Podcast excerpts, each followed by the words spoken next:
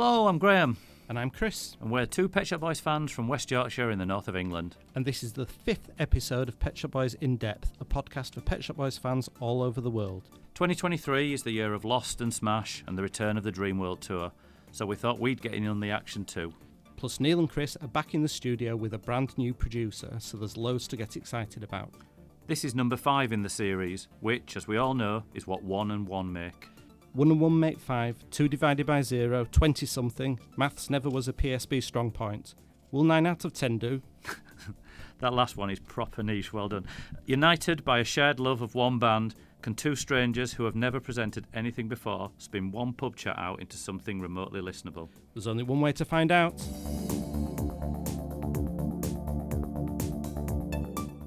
Right, Graham, I've uh, another theory.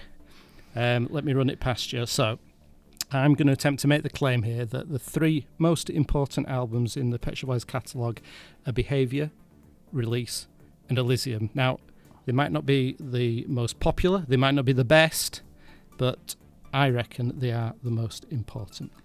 Well, you know that I love your theories, so important in what way? So, okay, so I reckon, uh, for me at least, every third or fourth album, they deliver something that's quite different. So something that, you know, it f- might fulfill them artistically. Maybe it challenges their audience, and it really challenges the concept of what a Pet Shop Boys record is supposed to sound like. And I think that those three are particularly important because after each of them, they then, after they've taken that little holiday, if you like, they then go back and effectively recommit to the core classic Pet Shop Boys sound. So it's by freeing themselves up, um, by doing something different, that they're then uh, make a kind of grand return to what makes them special and what people have loved about them for so long. So, with that in mind, after behaviour, of course, you get very. After release, you get fundamental, and after Elysium, you get electric. So you've got kind of the um, wayward twin, and then you've got the, the the version of Pet Shop Boys that you that, that we know and, and love. That's my claim. So, uh, behaviour, release, and Elysium, all points at which they effectively have reached the end of that particular journey, and the point at which they then pivot and reset. And in that way, these albums are kind of palette cleansers, you know, and they also arguably showcase the softer side of Pet Shop Boys. They're definitely, I would say, the three most beautiful albums, certainly. So the P I V O T I N G, the pivoting, is that what you're saying? I, I, I guess that's it. That is what, I'm, what I'm saying. So when you say back to the template, what do you mean by what do you mean by that? Yeah, I guess it's just so. Let's say the sound that they established with Please, high energy pop, um, in many ways very fundamental electric. They all, for me, return in one way or another to that classic Pet Shop Boys sound. Um, and they all sound like Pet Shop Boys essentially being reborn with some form of re- renewed energy. I mean, there's undoubtedly been a formula that's kind of kept everything going for 40 years. What is it? There's 14 studio albums, over 70 singles. I mean, who knows what's classed as a single anymore? I don't know. But, you know, it's, it's definitely true that I don't think during that time they have stuck to one musical sound. And, you know, this, this variety of sound's always been, for me, kind of part of the charm, part of the attraction. And, you know, I guess even within that sound of a certain album, there's always been the B sides that have gone sort of slightly off kilter a little bit, or there's been various mixes that that you know even if you're not sure about the album, there's always this kind of complementary set of records and mixes that you can kind of cling on to as well. And, I, do, I do like this idea of a pivot, though. I mean, it's certainly interesting. So, kind of talk to me about behaviour then. Yeah, so I, I'm saying behaviour is almost like the end of their first journey. So their journey as songwriters, as recording artists, as pop stars. Uh, they're four albums in, and at that point they didn't choose to make another out or out pop record or dance record in the way that, that Introspective was. They made something that was more reflective, uh, autumnal. I guess it's a bit of a cliche to um, call out. Um, uh, behaviour has been autumnal, but um, maybe it's just because my October Symphony's on there. But it's, it's certainly a, a word that comes up again and again. Um, it's certainly uh, older, more personal, more grown up, And I think you know I am not claiming that this, this was contrived in any way. I think this is where the songs took them. They took them to something that uh, that sounded quite different from what they'd done before.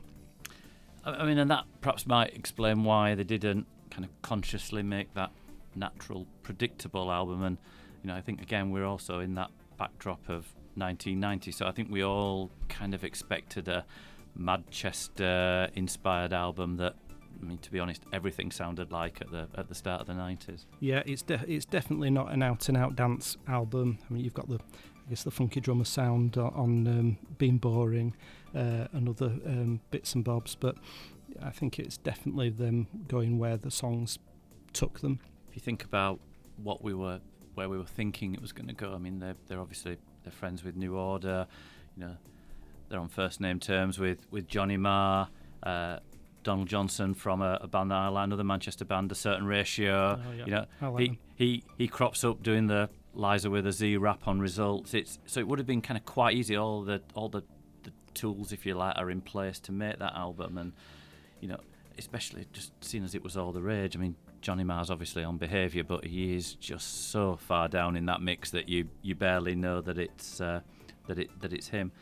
I mean, I'm, I'm guessing that we're not suggesting that it's a conscious decision to pivot then it's just this end of the journey and yeah. the kind of natural end and i mean i've always kind of thought that behavior's got there's a lot of personal stuff in that album. There's a lot of things going on in the background. And i know, I know neil's talked about losing friends to aids and you know it's 1990 we are still only a couple of years since uh, you possibly didn't get one because you're a little bit younger than me, but you know we got a leaflet through the door, the whole kind of AIDS, don't die of it, uh, don't die of ignorance flyer yeah. that that kind of came through. We're still in, you know, that's still a very live subject, and it, and it, it feels like it's perhaps more of a response to, to things that are happening there rather than perhaps things that are happening in you know kind of popular culture shall we say yeah and I, I get the impression that every time they make an album they don't necessarily have any kind of set agenda of, of what they want to do. They just seem to take the latest batch of songs to a producer or to a collection of producers. Feels like it's quite an organic thing rather than something that's um, too contrived. Uh, and I think Behaviour happened to be a set of more personal and reflective songs. And of course, when they then made the decision to marry that up with Harold Faltermeyer's uh, sound and you know his analog equipment that clearly he's got that, that collection of. They produced something quite special and affecting. Uh, uh, I was quite pleased that they went with Harold Faltermeyer. I always had a soft spot for Axel F. That was the first um, first record that I ever bought was Axel F. Well, the first record that I ever bought was Kelly Marie's "Feels Like I'm in Love." So I think between Axel F. and Kelly Marie, I think that pretty much is the Pet Shop Boys. I think that pretty much is the template. They're in two records. so what's your uh, what's your favourite track on Behaviour? Um, well, uh, this must be the place. I waited years to leave. That's my favourite track. I like the mix of electronics, the vocoder, clearly the strings, the Johnny's guitar that you mentioned. Yes, it could be a, a sample. It's uh, I guess it's got that James Bond feel, hasn't it? Which is where the the notion, the idea of the track originated. Um, the lyrics, uh, fantastic, and it's.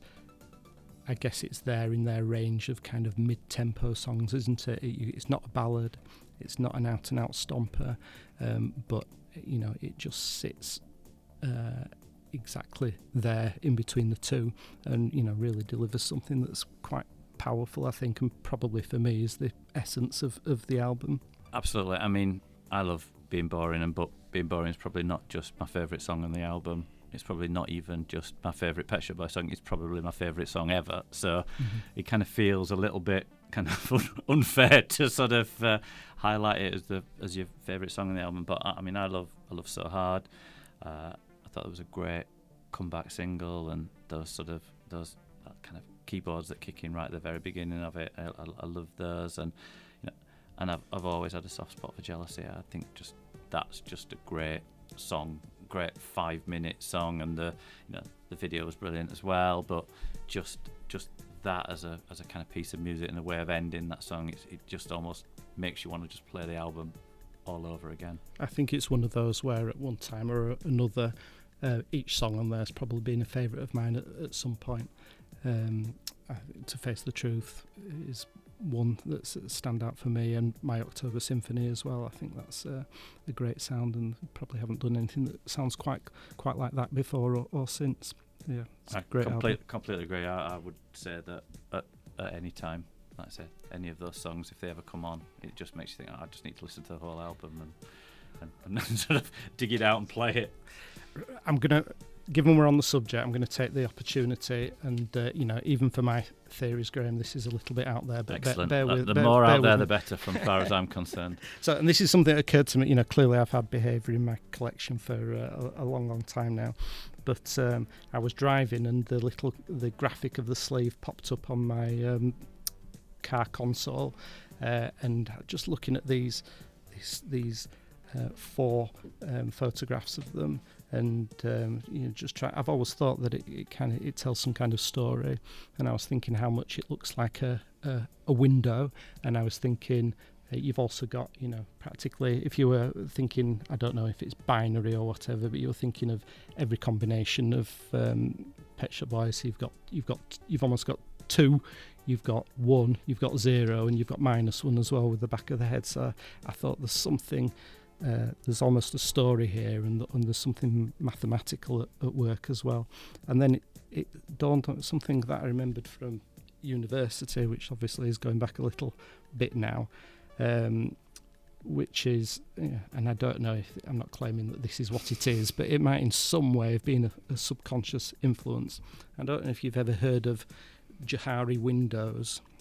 I, I think I probably should with doing a kind of communications degree, but I'm going to just, I, will just say yes, I do. Yeah, but I, I kind of. So, so, and I think the word Johari, I think that's just um, John and Harry who made up this particular mm-hmm. model. But it's a model that's used to self-assess behaviour and relationships with others. So that's you know an immediate thematic fit with the album title. So you know that was the first thing that made me think I might be onto at least a little bit of something. And so Johari Windows is this model, and if you Google it, you'll see, and I've printed out a, a little uh, thing for you to look at, um, and i am putting it next to the sleeve so you, so you can see here. Um, so there's loads on the web about the model if you you know want to um, indulge me and, and, have a Google. But what struck me was how neatly each of the four photographs, um, which are arranged as a window on the album sleeve, fit with each of the Johari panes. So open, which is the information that we share with others. That's both Neil and Chris facing forward. Hidden, that's what we um, keep to ourselves. So it follows that that's the back of Chris's head. Blind spot, so that's the things that we're blissfully aware of, but uh, you know everyone else gets to see about us. That's the opposite. So that's the front of Neil's head, and then unknown is the opposite to open, and that's the empty frame. So you've indulged me long enough there, Graham. That's uh, my um, crazy theory about um, the behaviour sleeve. But do me a favour, have a look, have a Google it uh, when you get home, and, uh, and and see if you think it holds water at all. I do, and I'm admiring the fact that you've you've brought the album in and you brought it in on vinyl as well. Which I, am just thinking, I don't think I've ever seen it on vinyl. I think it's probably the first album that I bought on CD. So I oh, don't yeah. I don't own it on vinyl, and I've, it's the first time I've seen it. And and the, the pictures look look look great, sort of slightly bigger than they do on the CD. So. It does look good, doesn't it? It was the first album that I, you know, I, I moved from cassette to um, uh, CD at, uh, for Behaviour. That was the first one that I uh, bought on CD as well. I'm interested that you sort of highlight the, the, the hidden bit, which you refer to as with the back of Chris's head, and I'm I'm just trying to think whether or not up to this point Chris had ever appeared almost in public without a hat on, right. and uh, you know, again, perhaps that hidden area. I mean, obviously quite shy and, and kind of not particularly favouring the live li- limelight, uh, but to actually appear there without a hat on as well sort of seems kind of very Chris and sort of seems to fit with with that. It's it's almost yes, I'll take my hat and glasses off, but you're gonna only see the back of my head. Absolutely. I mean, you you sort of said it as being a sort of like a little story, and I think that's that's probably how I always sort of saw it, and I've always thought it was like a little photo store, a little photo montage, and I've always felt that the each of the songs somehow fits either kind of directly with some of the images or, Oh, or yeah. kind of that that theme of it. So, Mhm. but but I do like your your theory, and it is very very hard to disprove, and it's it's very on brand with our in depth discussion, and so uh, it's uh, it's definitely uh, it definitely gets a, a, a thumbs up from that.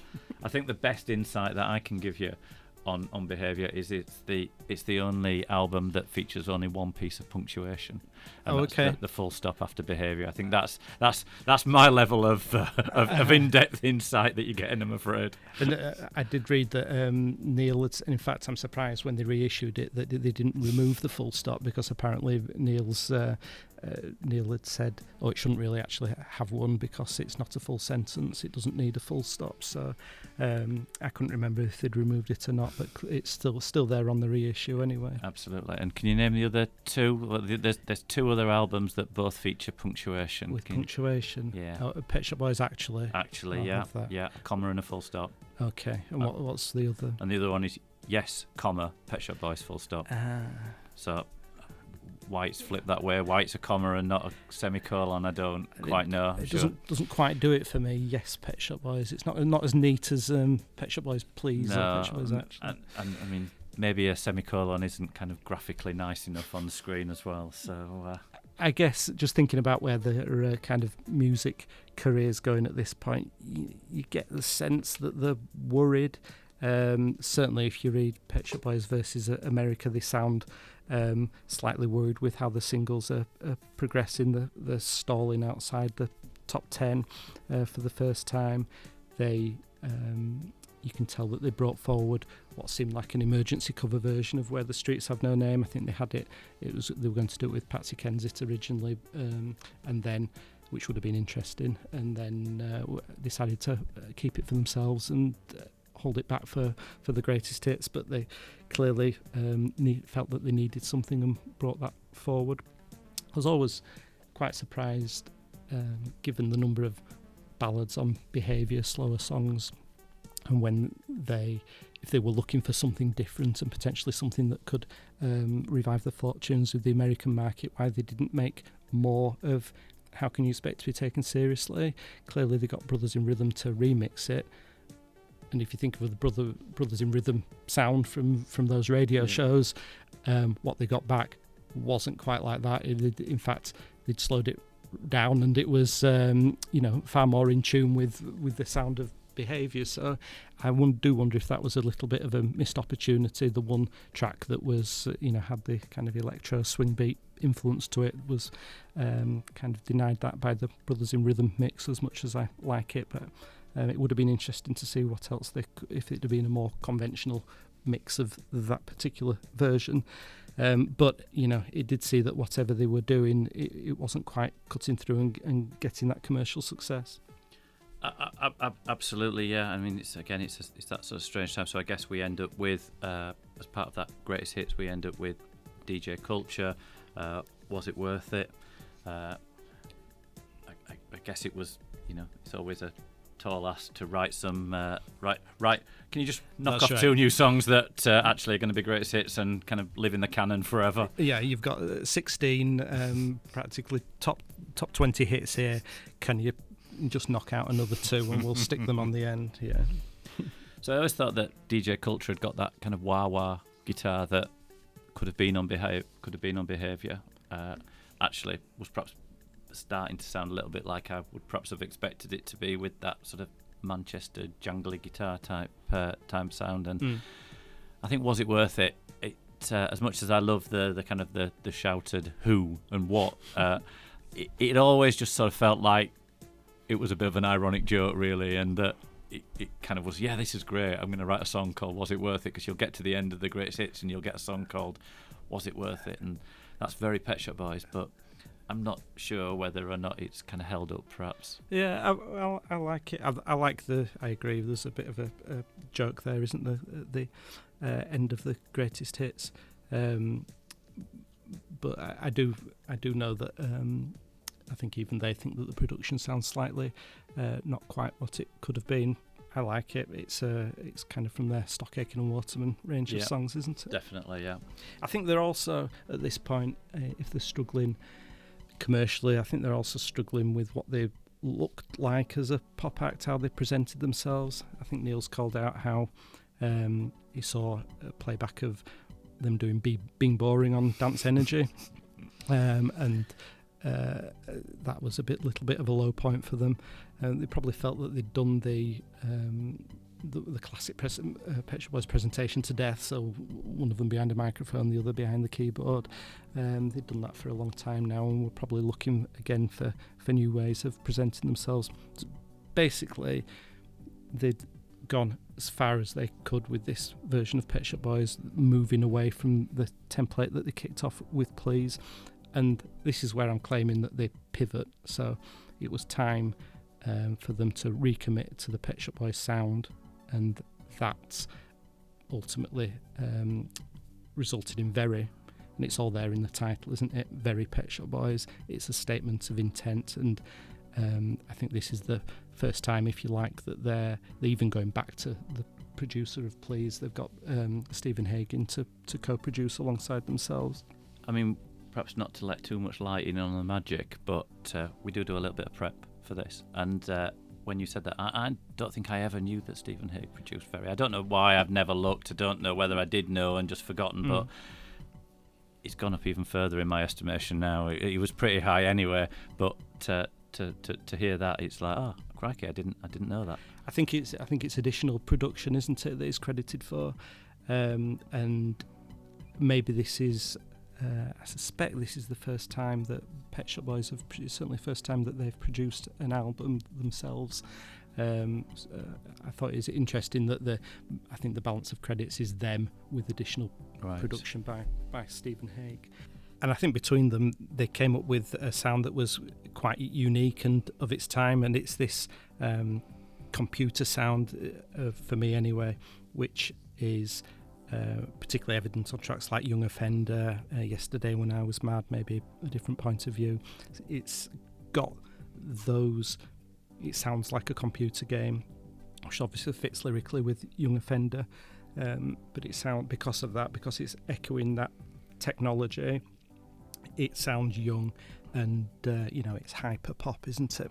I, I love that description, hyper pop. Yeah, it's a great description. I mean, you talk about the being boring on Dance Energy, which is a, just a great phrase in, in itself. But I think there's another shift, kind of visually as well, and or, or kind of pivoting visually, where we've got this kind of computer generated approach now, which you know, looking at it now, maybe looks a little bit sort of slightly dated, but I think at the time enabled them to manage that transition for well, how do we present ourselves? How are we going to be on top of the pops? How are we going to be kind of in our videos? And you know it's that I guess it's that transition from that imperial stage to this whatever this next stage is going to become. But maybe there's just a little bit more kind of self-reflection, self-realization of, of, of, where they are, how old they are, where they fit within this, what the what the rest of pop is looking like, and you know, I think it, it, starts to usher in this period of, of alter egos, uh, you know, where they can yeah. kind of sit a little bit back in the background, and all of a sudden these visuals and these costumes are up front. So we've got these red and white cones of very, oh, yeah. you know, we've we've got that typography or black and white imagery that's knocking around in, in bilingual, and, and then by the time we get to nightlife, we've got this, you know, ginger hair, wigs, big eyebrows, dogs, yeah, big suits. It's it's it's kind of it's it's all about look at the presentation and perhaps a little bit less look at us. I, I love um, I love the way that they came back with those. Um, you know the dunces hats and the the orange jumpsuits for very. I remember seeing them in NME for the first time and just thinking, um, you know, they were always slightly out there. Now they were, you know, they were really out there, and it matched the uh, the sound of the album as well. I think it's that's the thing, isn't it? And, and, and I think again we keep talking about these reasons why we we like being fans of them. It's it doesn't look in any way dated. That whilst the computer generated stuff yeah. does, mm-hmm. but the those images around the caps, you know, they they they don't look dated at all. It's still kind of quite contemporary, and yeah. you know, and I think that's because, you know, in terms of stylists and, and, and, and people that they work with, they're just the best that you can get, and they're you know they're the they've got that talent and they can identify things that are maybe not necessarily fashionable, That's but right. are actually going to sort of just last the test of time in a classic look. Yeah, it, it's it's outside of fashion, isn't it? It's presenting themselves as being um, part of uh, their own world, essentially.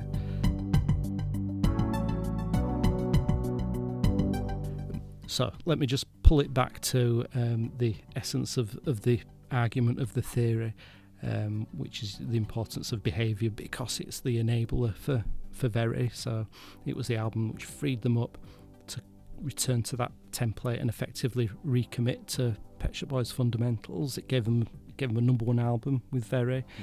If you think about it, it's got Go West on there, which you know uh, you can only imagine being on Very. It doesn't really fit uh, anywhere else. Um, and you know that was a number two hit, so they've achieved commercial success through through this as well, which was maybe waning.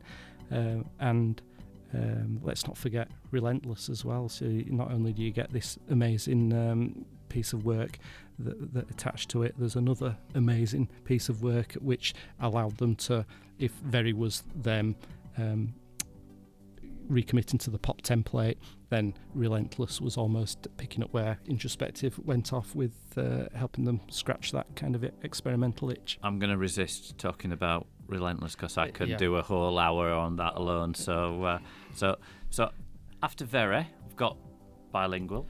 We've got nightlife, but it's release that you're calling out as the next one. Yeah, I, I think so. So that's you know it's the second of the kind of set of of softer albums and if again if you think of this story so they had very and then you've got bilingual and nightlife as you say further explorations one way or another of this very template arguably with diminishing returns. Um, when by the time you get to nightlife they're on their uh, world tour but you know the, the UK arenas certainly were half empty. They had this uh, issue where in the background the Harvey Goldsmith the promoter his company's gone bankrupt, so they're essentially trekking around the globe but using losing a fortune. Famously, this is the point where um, Neil moots the idea of, of splitting up to, to Chris, who of course uh, d- doesn't answer, but instead changes the subject probably to where we're going for dinner. Or, or I feel like I should add a, an allegedly at the end of that, at the end of that pair in case any of that was. Uh. But I guess we're also by the time we get through nightlife and we're, we're hurtling towards release. We're, we're in a new century as well, aren't we? And release obviously the sure. first first album of the of the millennium, and you know it's very stripped back. It's a different tone. Uh, although I do always find it interesting with the the further listening release of, of just the volume of songs that they're clearly creating yeah. at this time. You know, there's there's clearly a creative period of time for them. Yeah, like you say, there's uh, in the reissue you've got a uh, an extra two discs of, of material alongside the album, haven't you? And it's not all. Um, obviously, the album is this stripped back acoustic sound, but it's not all stripped back and acoustic, uh, is it? It's there are the electronics on there, and that was the thing that I was because it being so well trailed that this was the kind of Pet Shop Boys guitar album when I heard it for the first time. Um, songs like uh, London, uh, The Samurai in Autumn, Here, which are all essentially, um, you know, haven't strayed too far from the the classic Pet Shop Boys sound. Um, I think it's a, a fantastic album. I think Release got this feel that they're just they're confident in their own decision making, and you know they you know if you look at the tracks that are left off that, and you know confident to a point where you know they can go out on tour, they can take members of Spiritualized out there with them. And I, I, I, haven't clocked that that they were um, members of Spiritualized. Yeah, and it's just you know, and they you know again they're making their songs completely different, you know, and I'm not sure whether or not it was ever going to find them a new audience. I'm not sure about that, but I think you know certainly you know they're going out on the the the university tour. Yeah. So you know. Did, did you go to Did you go to that? I went to Middlesbrough. Okay. Yeah. Uh, which was you know I think I, I, think it was pretty much full of just all the people that would have been at Manchester Arena, but we just had to travel an extra an extra hour uh, yeah. to uh, up the A19. Uh, uh, and we obviously had to. I mean, I had to queue for about an hour to get in. It was absolutely freezing. All the, these are the, all the memories, and I think I, for whatever reason, I, I seemed to be at the back of the queue, and I, we'd been there really early, uh, but because I'd lived up there, and I, we went and had a quick tour of where I used to live, and kind of by the time we got to the venue, they were queuing round the block for it. So I spent most of the gig right at the back of it. So did you see that I, tour? I, I went to I went to Leicester. I think my memory is that they announced the NME gig. They did an, an NME Awards show um, in London, which I got a ticket for, and then the next thing they seemed to do was announce a warm up for that, which was the one in Leicester. And I thought, oh, you know that that feels even better, even smaller, even more exciting. So I got a ticket for Leicester. So those were the two that I went to. You're right; it was quite a radical reinterpretation of their uh, songs. I remember. Uh, I mean, if you were to think of what's the most unlikely track that they'll open with, Disco Potential, the one of the B sides from somewhere, which uh, you know I would never have second guessed them on on that one. But you know I do remember those as being uh, exciting concerts. Uh, well, I my abiding memory of it is, and I've never seen this clarified anywhere. There doesn't seem to be any record of it whatsoever. But I vaguely remember as an encore, they did uh, "Do Anything You Want to Do" by Eddie and the Hot Rods. Uh, I th- so I'd forgotten that that was Middlesbrough. I wasn't at Middlesbrough, but I think that's their only ever uh, performance of that track. So yeah, you definitely had an exclusive there. I've- so I t- d- tell me, because I've never spoken to anyone that's uh, heard it before. Um, was it good? Well, I think it was. I, I- like I say, it's now in a place because we went to these concerts before we had mobile phones, before anybody took Yeah. a phone, mobile phone from it, and, and and because they were relatively small concerts, nobody seemed to have. You know, there's no record of it. It's it's very difficult on even on sort of somewhere like set list to sort of see whether that. So I don't even know whether this song exists, or whether I've just dreamt it. But uh, I think it was done quite. Uh, quite straight, really. Uh-huh. You know, quite guitar-y, drummy. I, I, Mm. That's all that I really that I remember of it. I- But I, uh, guess they had the band there. It It would have probably been a, a band sound uh, rather than something that was, a, you know, an electronic reinterpretation of it. well, they did. Uh, I think there's a they do "Glad All Over" or somewhere in Blackpool? That's right. I did see that one. Did you see that? Yeah. Right. Well, uh, so it, it feels like it's in a, a Mm. similar sort of vein yeah. to that. From again, from my memory. I mean, although they did go on and kind of recorded that one, Yes. whereas uh, this one, Eddie and the Hot Rods, Eddie it? and the Hot Rods. Yeah. that's uh, clearly been consigned to the um, Apple Mac trash can, hasn't it? Well, I know, but uh, you know, if, if, if anybody has a, a kind of an MP3 of that, I'm more than happy to, uh, to, to to to listen to that.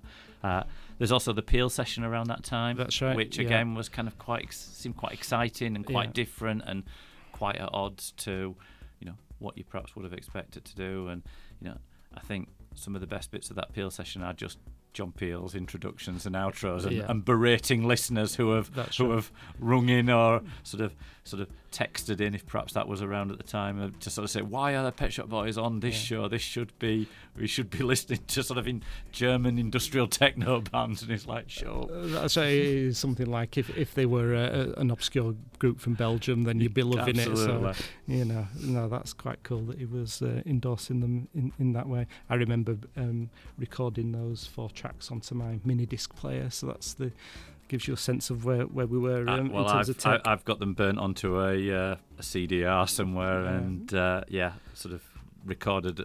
I don't even know how I recorded them onto digital. I'm not sure I know how to do that now, but uh, needs must. So back to the point in hand, uh, Graham. So Yeah. what I'm saying is the important thing about release is, you know, this is the second time that it's allowed them to then pivot and return to the template, and that was fundamental. Um, again, they're back with a legacy producer, so they've got Trevor Horn Yep. back this time. The electronics are back in full force. It's pop songs. Um, you know, it's there in the name. It's a recommitment to the Pet Shop Boys fundamentals. I think they talked about it at the time as, you know, this is the album from the from the band that brought you "It's a Sin," and that's evident in tracks, you know, like "Integral" and "Sodom and Gomorrah Show" and uh, "I'm with Stupid." That kind of bombastic pop sound. What, what do you what did you make of fundamental? Well, I think you you sort of said before this reborn with renewed energy, and that there certainly is that. I find so as we've been talking, and we're talking about these kind of pivot albums being maybe sort of slower and more contemplative. Uh, I find Fundamental a little bit of a strange album. I mean, I find it kind of a little bit of a half and half, a little bit of a hybrid album. Uh, I think it starts fantastic, but then I really feel that the I made my excuses and left just changes the pace. It just it's like driving along and suddenly you're in you drop in a gear and it it just slows everything down and T- too too early in the track order for, I, such I think a, so. an epic ballad. yeah, and I don't know where you would put it, and I don't know how you would restructure the album. But I think that there's a there's a few of those pacing issues in there. I think the second side is really really upbeat, and you know it's got some great great songs on there. But just feel that the sort of songs like let's say I made my excuses, 20th century, Luna Park. They are these indefinite leave to return. They are these epic epic ballads, and you know we're going to talk a little bit about Elysium, and I, I almost feel like they could have sat more on on that. And actually, this album, half of it could have been on Very, and half of it could have been Uh-huh. on on Elysium. And I, I think the it's interesting you say about the track order because I think there was a, an original um, pro mode track order which was kicking off with God Willing, which I think would have made a better intro than halfway through, but then straight into I think the track's minimal. So um, you know they did have uh, a, a more obvious um, track listing that, that that they were originally heading towards. Having said that, I do love um, psychological as as an opener. Um, and you, you called out Luna Park and 20th Century. I think 20th Century is a really underrated track of theirs. I think that's that sounds fantastic. Um, shame Integral was never a single. You know, I think that that they overlooked. Uh, I think they maybe purposefully chose to overlook it uh, because it was such an obvious one. But I think that would have made a, a brilliant first track for them to come back with. yeah, and I must admit the the the fundamentalism that kind of came with Oh, yeah. sort of came out with the album at the at, sort of on release. I I think that's really really good. You know, I think that that sort of Trentemøller mix on uh, on on. Uh, I think it's either Sodom or Gomorrah, one of the two. Yeah. Uh, I think that's great. I mean that that's kind of what I always imagine the Berghain nightclub in Berlin sounds like. Uh, Oh, yes.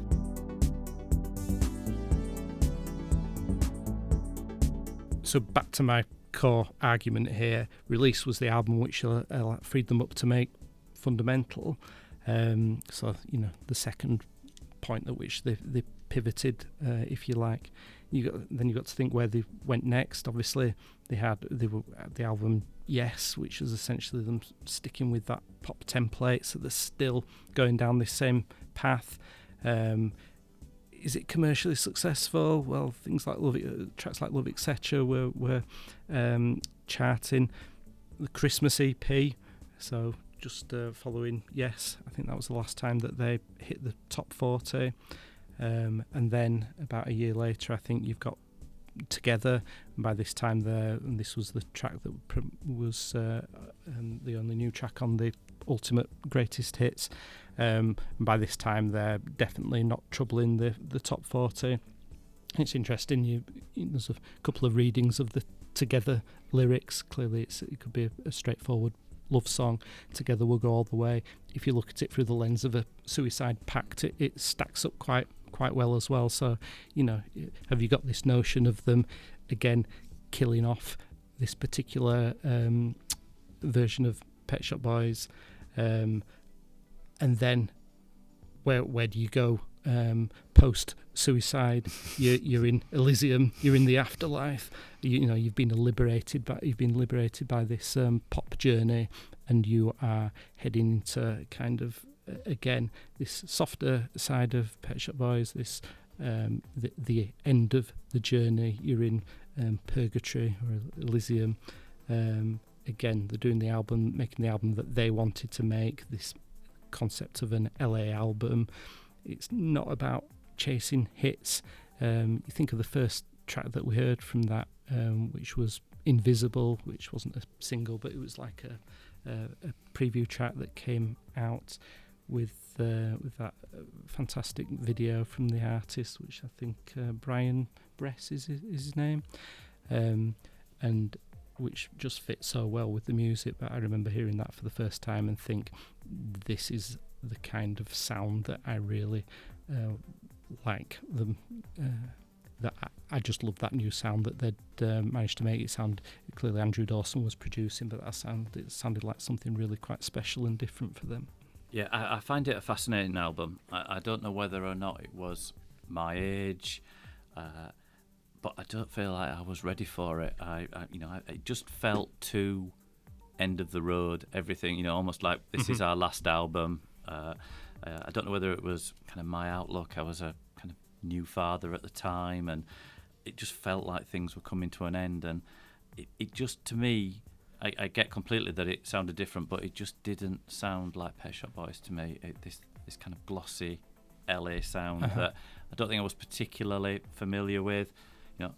I like that Kanye West Eight and Eight and Heartbeats uh, album. Yeah, I agree. Which, that uh, fantastic. And you know, and I love Paranoid on there. Which, uh-huh. if I mention that song, then it'll make it onto our little play little playlist. That's but right. uh, I, I, think that's a perfect pop song. Uh, but and I kind of parked it.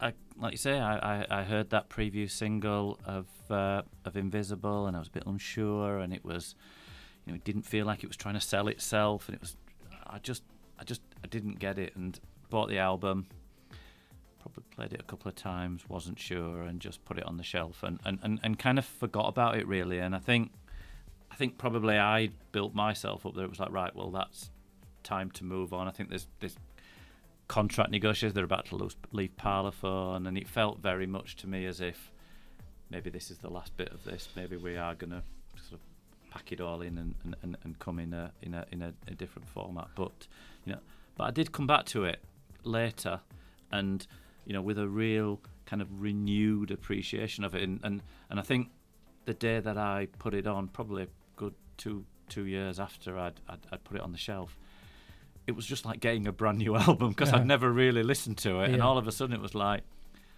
just this new kind of 12 track CDs just landed and I, uh, uh, and it's been released and I'm listening to it and I, I, just completely got it then so I don't know what that what that shift was. I don't know whether it was it was probably a kind of it's me not you type uh, yeah, scenario. Sure. It just didn't fit with where you were uh, yeah, at in your life no, right No, not at all. I, I think I mean it's interesting thinking about it as again the end of a particular chapter of Pet Shop Boys. So uh, you've got you know, I mean, it even says it, doesn't it? It starts with leaving. It's got this uh, Elysium title. I mean, it ends with the funeral. So um, you've it, things do feel like it's again readying for this pivot point. Um, what, what, do you have favorite favorite tracks now you've warmed to it? I find it as probably again a little bit like behaviour in that I find it's a, a complete piece. So you, you put it on and, and actually listen yeah. to the whole album. It's like a one, you know, a kind of a one track 45 minute or a 45 minute uh, single really that it just all kind of flows together uh, you know i like leaving i kind of i particularly like the believing psb mix of that i love uh-huh. those kind of off-key piano that's halfway through it and uh, it, it, feels uh, there's a little bit of a, a kind of Being Boring reboot yes. to it and maybe lyrically that they're trying to tap into that but no, what about yourself? What's your what are your tracks? So Invisible, that you know, that's in probably my top three tracks of all time. Um, I love a face like that. I mean, that's it's almost like a precursor to where they went next with Electric. It would have been interesting to hear a Stuart Price version of that, but I love that with all the storm effects at the beginning. Breathing Space, I think, is particularly effect affecting. Um, really interesting. So we had Invisible, which um, almost up front, which almost wrong footed things because next was Winner, which I think is really quite a, an odd song in their um, catalogue. Um, I always wonder with Winner whether or not, and again, I've not seen anything, so but it's it's obviously released around about the time of the Olympics. It does, and, and it sounds like that, doesn't yeah, it? It sounds and, like and a cash in. And it, well, I wondered whether or not, uh, and I, I, don't know whether I read this or again made it up, but there was a almost an invitation uh, for for bands to submit songs for the Olympics. So I think in the end they chose a song by Muse to be the the song that when they handed the medals out or when somebody, you wondered if that was in the running. and I wondered whether or not they wrote that song deliberately to to, The- to, to be to be sort of try and be the claim the kind is of- that it's a it's about the Euro that was written for around the notion of a group entering the Eurovision Song Contest. Wh- Whether that's um, true or not, I, I don't know. Again, with a lot as with a lot of their stuff, uh, I like in the same way that you were singing the praise of the ambient mix of Home and Dry. I love the Andrew Dawson mixes of Winner, um, which um, strip back Yeah. some of that the um, production there, and I think that's a, a, a quite a a more affecting version of the song, which actually would have worked well on the album. So we arrive at another pivot point. So here they are again. They've done something that's you know artistically satisfying. Maybe um, the fans, if, if indeed they care what the fans think, um, aren't, aren't quite as um, satisfied. Reviews maybe mixed.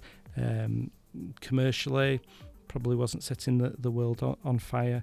And this is the point at which, uh, as I'm arguing, this is the third time that they returned to their template. You know, and that's certainly what they did with with Electric. I think they they'd taken the starting point for that. This uh, uh, iTunes review that somebody had written, which is they preferred their Pet Shop in response to Elysium. They preferred their Pet Shop Boys um, banging with lasers, and that probably chimed with where their heads were at as well. They were leaving Parlophone. Um, Electric came out so quickly on the back of you know it wasn't uh, much more I don't think than a, a year after Elysium, um, and this for the first time they're electronic purists right up front. They're talking about this is going to be a trilogy. You know they clearly really clicked with uh, with Stuart Price. Stuart Price, let's not forget, got disco for Christmas like many of us probably back in in 1986. That's his kind of year zero for Pet Shop Boys. This the the disco. Um, original disco album. That's his Pet Shop Boys template. I always thought when they moved to this notion of a, a trilogy, you know, Electric was part one. I'm thinking, right, euphoric, eclectic, ecstatic. You know, I kind of had it mapped out where they might might go with that. Um, you know, and he's he's going back to the core sound and to a real 80s sound. Let's be honest. Um, it could be seen as a, a, a retreat but this is a real reinvigoration and it chimed maybe for the first time with what fans were were looking for uh, in general not talking about myself specifically um, but you know I'll make the point I, you definitely wouldn't have had electric without Elysium We say it's what the fans wanted. It's definitely what I wanted. uh, yeah yeah, yeah. Uh, I mean, like I say, I'd, I'd, I'd almost called it a day, accepted they'd had a good run, uh, and that should just sort of cherish what I have, archive it, and, and, and then one evening, sat on the sofa watching the TV. I think my wife's on her phone reading Digital Spy, if that's still a thing, and uh, it's just perhaps, oh, did you know Pet Shop Boys are releasing a new album and they're touring? And I was like, right, pause the TV. I was like, what is this? And there was a, li- there was that little thirty second clip of Axis I do remember that and it's just and I'm like, yes, I'm back in. This is the Pet Shop Boys that I like. Yeah, I'm here for this, and and and that, and that was it. And I was back in, and I think that probably spurred me to go and dig out everything again. Probably dragged Yeah. me to Elysium, uh-huh. start listening to that again. But yeah, this is this is this is my Pet Shop Boys. Yeah, I, and I do get that. I think equally, Elysium and Electric are two sides of the Pet Shop Boys coin. I, I really wouldn't want um, uh, one without the other. I think that's a real strength in the band. The fact that they can do two albums like that, so that are so different within such a short uh, time frame, is, uh, is is something quite special. I, I mean, I think that Elysium is the one album that is truly unique in the in the catalogue. I think it actually does stand alone. I think lots of the others have got lots of different elements, but I do think that that actually stands out on its own as as a kind of something truly unique and, and original. So, Graham, that's my case uh, for. Uh, thank you for humouring me, by the way. That's my case for Behaviour, Release, and Elysium as the most important albums in the catalogue. So, they're the points at which they've, you know, they've satisfied themselves artistically, and effectively, it's allowed them to be able to take stock and then recommit to the Pet Shop Boys sound, and then they continue, you know, reinvigorated. And it's it's interesting to think where they might go next, um, given that the that little model that we've talked about. So, you know, Super and Hotspots took the same sonic palette as Electric, but they spun it in quite different directions. Super's undeniably more unhinged. Um, Hotspot is calmer, subtler. It carries many of the hallmarks that, that maybe characterise these other um, softer albums. So, you know, are, are they going to pivot next or are they going to double down um, in, in terms of the, the electronic sound? The fact that we know now that James Ford's producing the next album and that for me still leaves it wide open. so you think he's got his roots in Simian Mobile Disco, so that's you know electronic through and through. Um, Last Shadow Puppets, which we know that Neil particularly likes, um, and uh, in fact, that, I think that was the inspiration for the string arrangements that were on Yes, particularly. So it could be a band-led record. They could use the the Dreamworld band could play uh, the same kind of role that the uh, musicians that Pet Shop Boys were working with at the time of release were were involved in that record. So it could be electronic, could be a band sound, could be a mix. so, are they going to go further out there? Have they already pivoted? Will they come back with another album in the mold of Please or Very or Fundamental and Electric? I think the only thing that I would bank on is clearly Depeche Mode are using um, James yeah. Ford as well for their new album. You can safely bet that Pet Shop Boys will be, will be doing something different. Otherwise, they wouldn't have used the same producer. They like to carve their own niche, and I don't think they'd be repeating what one of their main contemporaries would be doing. Uh, absolutely, I think when you look through his discography, uh, you know, there's a there's a wide variety of artists there, which is feels like a good thing. A lot of different influences there. I guess ultimately it's about the amount of trust that they give him and, and, and whether or not he's allowed to shape an album or whether or not he's merely additional, produ- additional production like uh, mm-hmm. uh, like Stephen Hague. Um, looking through the, the, the, the, sort of songs and albums that he's worked on, it, he seems to get the album to produce after the one that I really really like. so uh, so he worked with Friendly Fires. I, he worked on the album after Pala. Okay. Pala, uh, uh-huh. You know, which if I say Hawaiian Air, we'll put that on the playlist. But you know, that's a great album. I like that album. That's a very summery album for me. Uh, Arctic Monkeys again. There's been a lot of ch- chatter online about the uh, Jessie Ware What's Your Pleasure album. Yeah. Uh, that seems to have lots of producers, so I don't know which bit of that he worked on or which bit there, but uh, you know, I really liked that new Arctic Monkeys album. Uh, I like that. I mean, that could be, you never know, it might be through listening to that that they've specifically decided to work with him. It's got the, the strings on there, quite a laid back sound. So you, you know, I could imagine that being an inspiration. Last Shadow Puppets, as we as we say. I like, um, I particularly like everything, everything who he's uh, James Ford has, has worked with. Um, so you know, lots of um, lots of potential certainly, and lots of uh, room for, for further guesswork. And I think if it if it's got a song anywhere near as good as "We Are Your Friends," then we're all gonna be we're all gonna be happy. Oh, that is a good track. So to build on your theory and the whole pivot thing, I, I, I wonder whether or not, you know, we've talked about this. What is the point of the pivot and the maybe an opportunity to, to do something different and to maybe do what you want to do? And, uh, you know, I, I wonder what role the Dream World tour might be playing in all of this. And, yeah. you know, I think we've sort of touched on it on some of the points that we've said where around about the time of the pivot, there's usually a greatest hits album. So there is That's this true. kind of exercising of hits and clear that palette again, just so that you can come back with something completely fresh. And uh, you know, if you go back to the Dream World tour, I, I, I do feel that that was a kind of a proper indulgence of memories and just. Uh, just kind of this whole celebration of, of that 40 years that we talked about you know, I mean, even just down to the presentation of West End Girls, which was effectively just the video, but done in such a kind of cool, modern way with those sort of split screen windows and just various bits of it. And,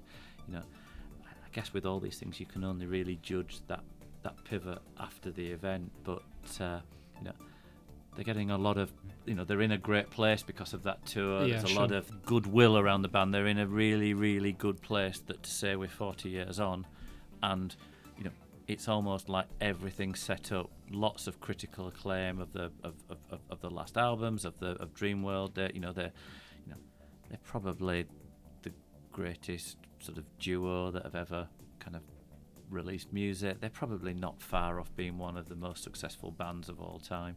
Uh, they're obviously never going to be go past the Beatles, but you know, it's they're in a really really great place to be able to say, right, again, we can do whatever we want.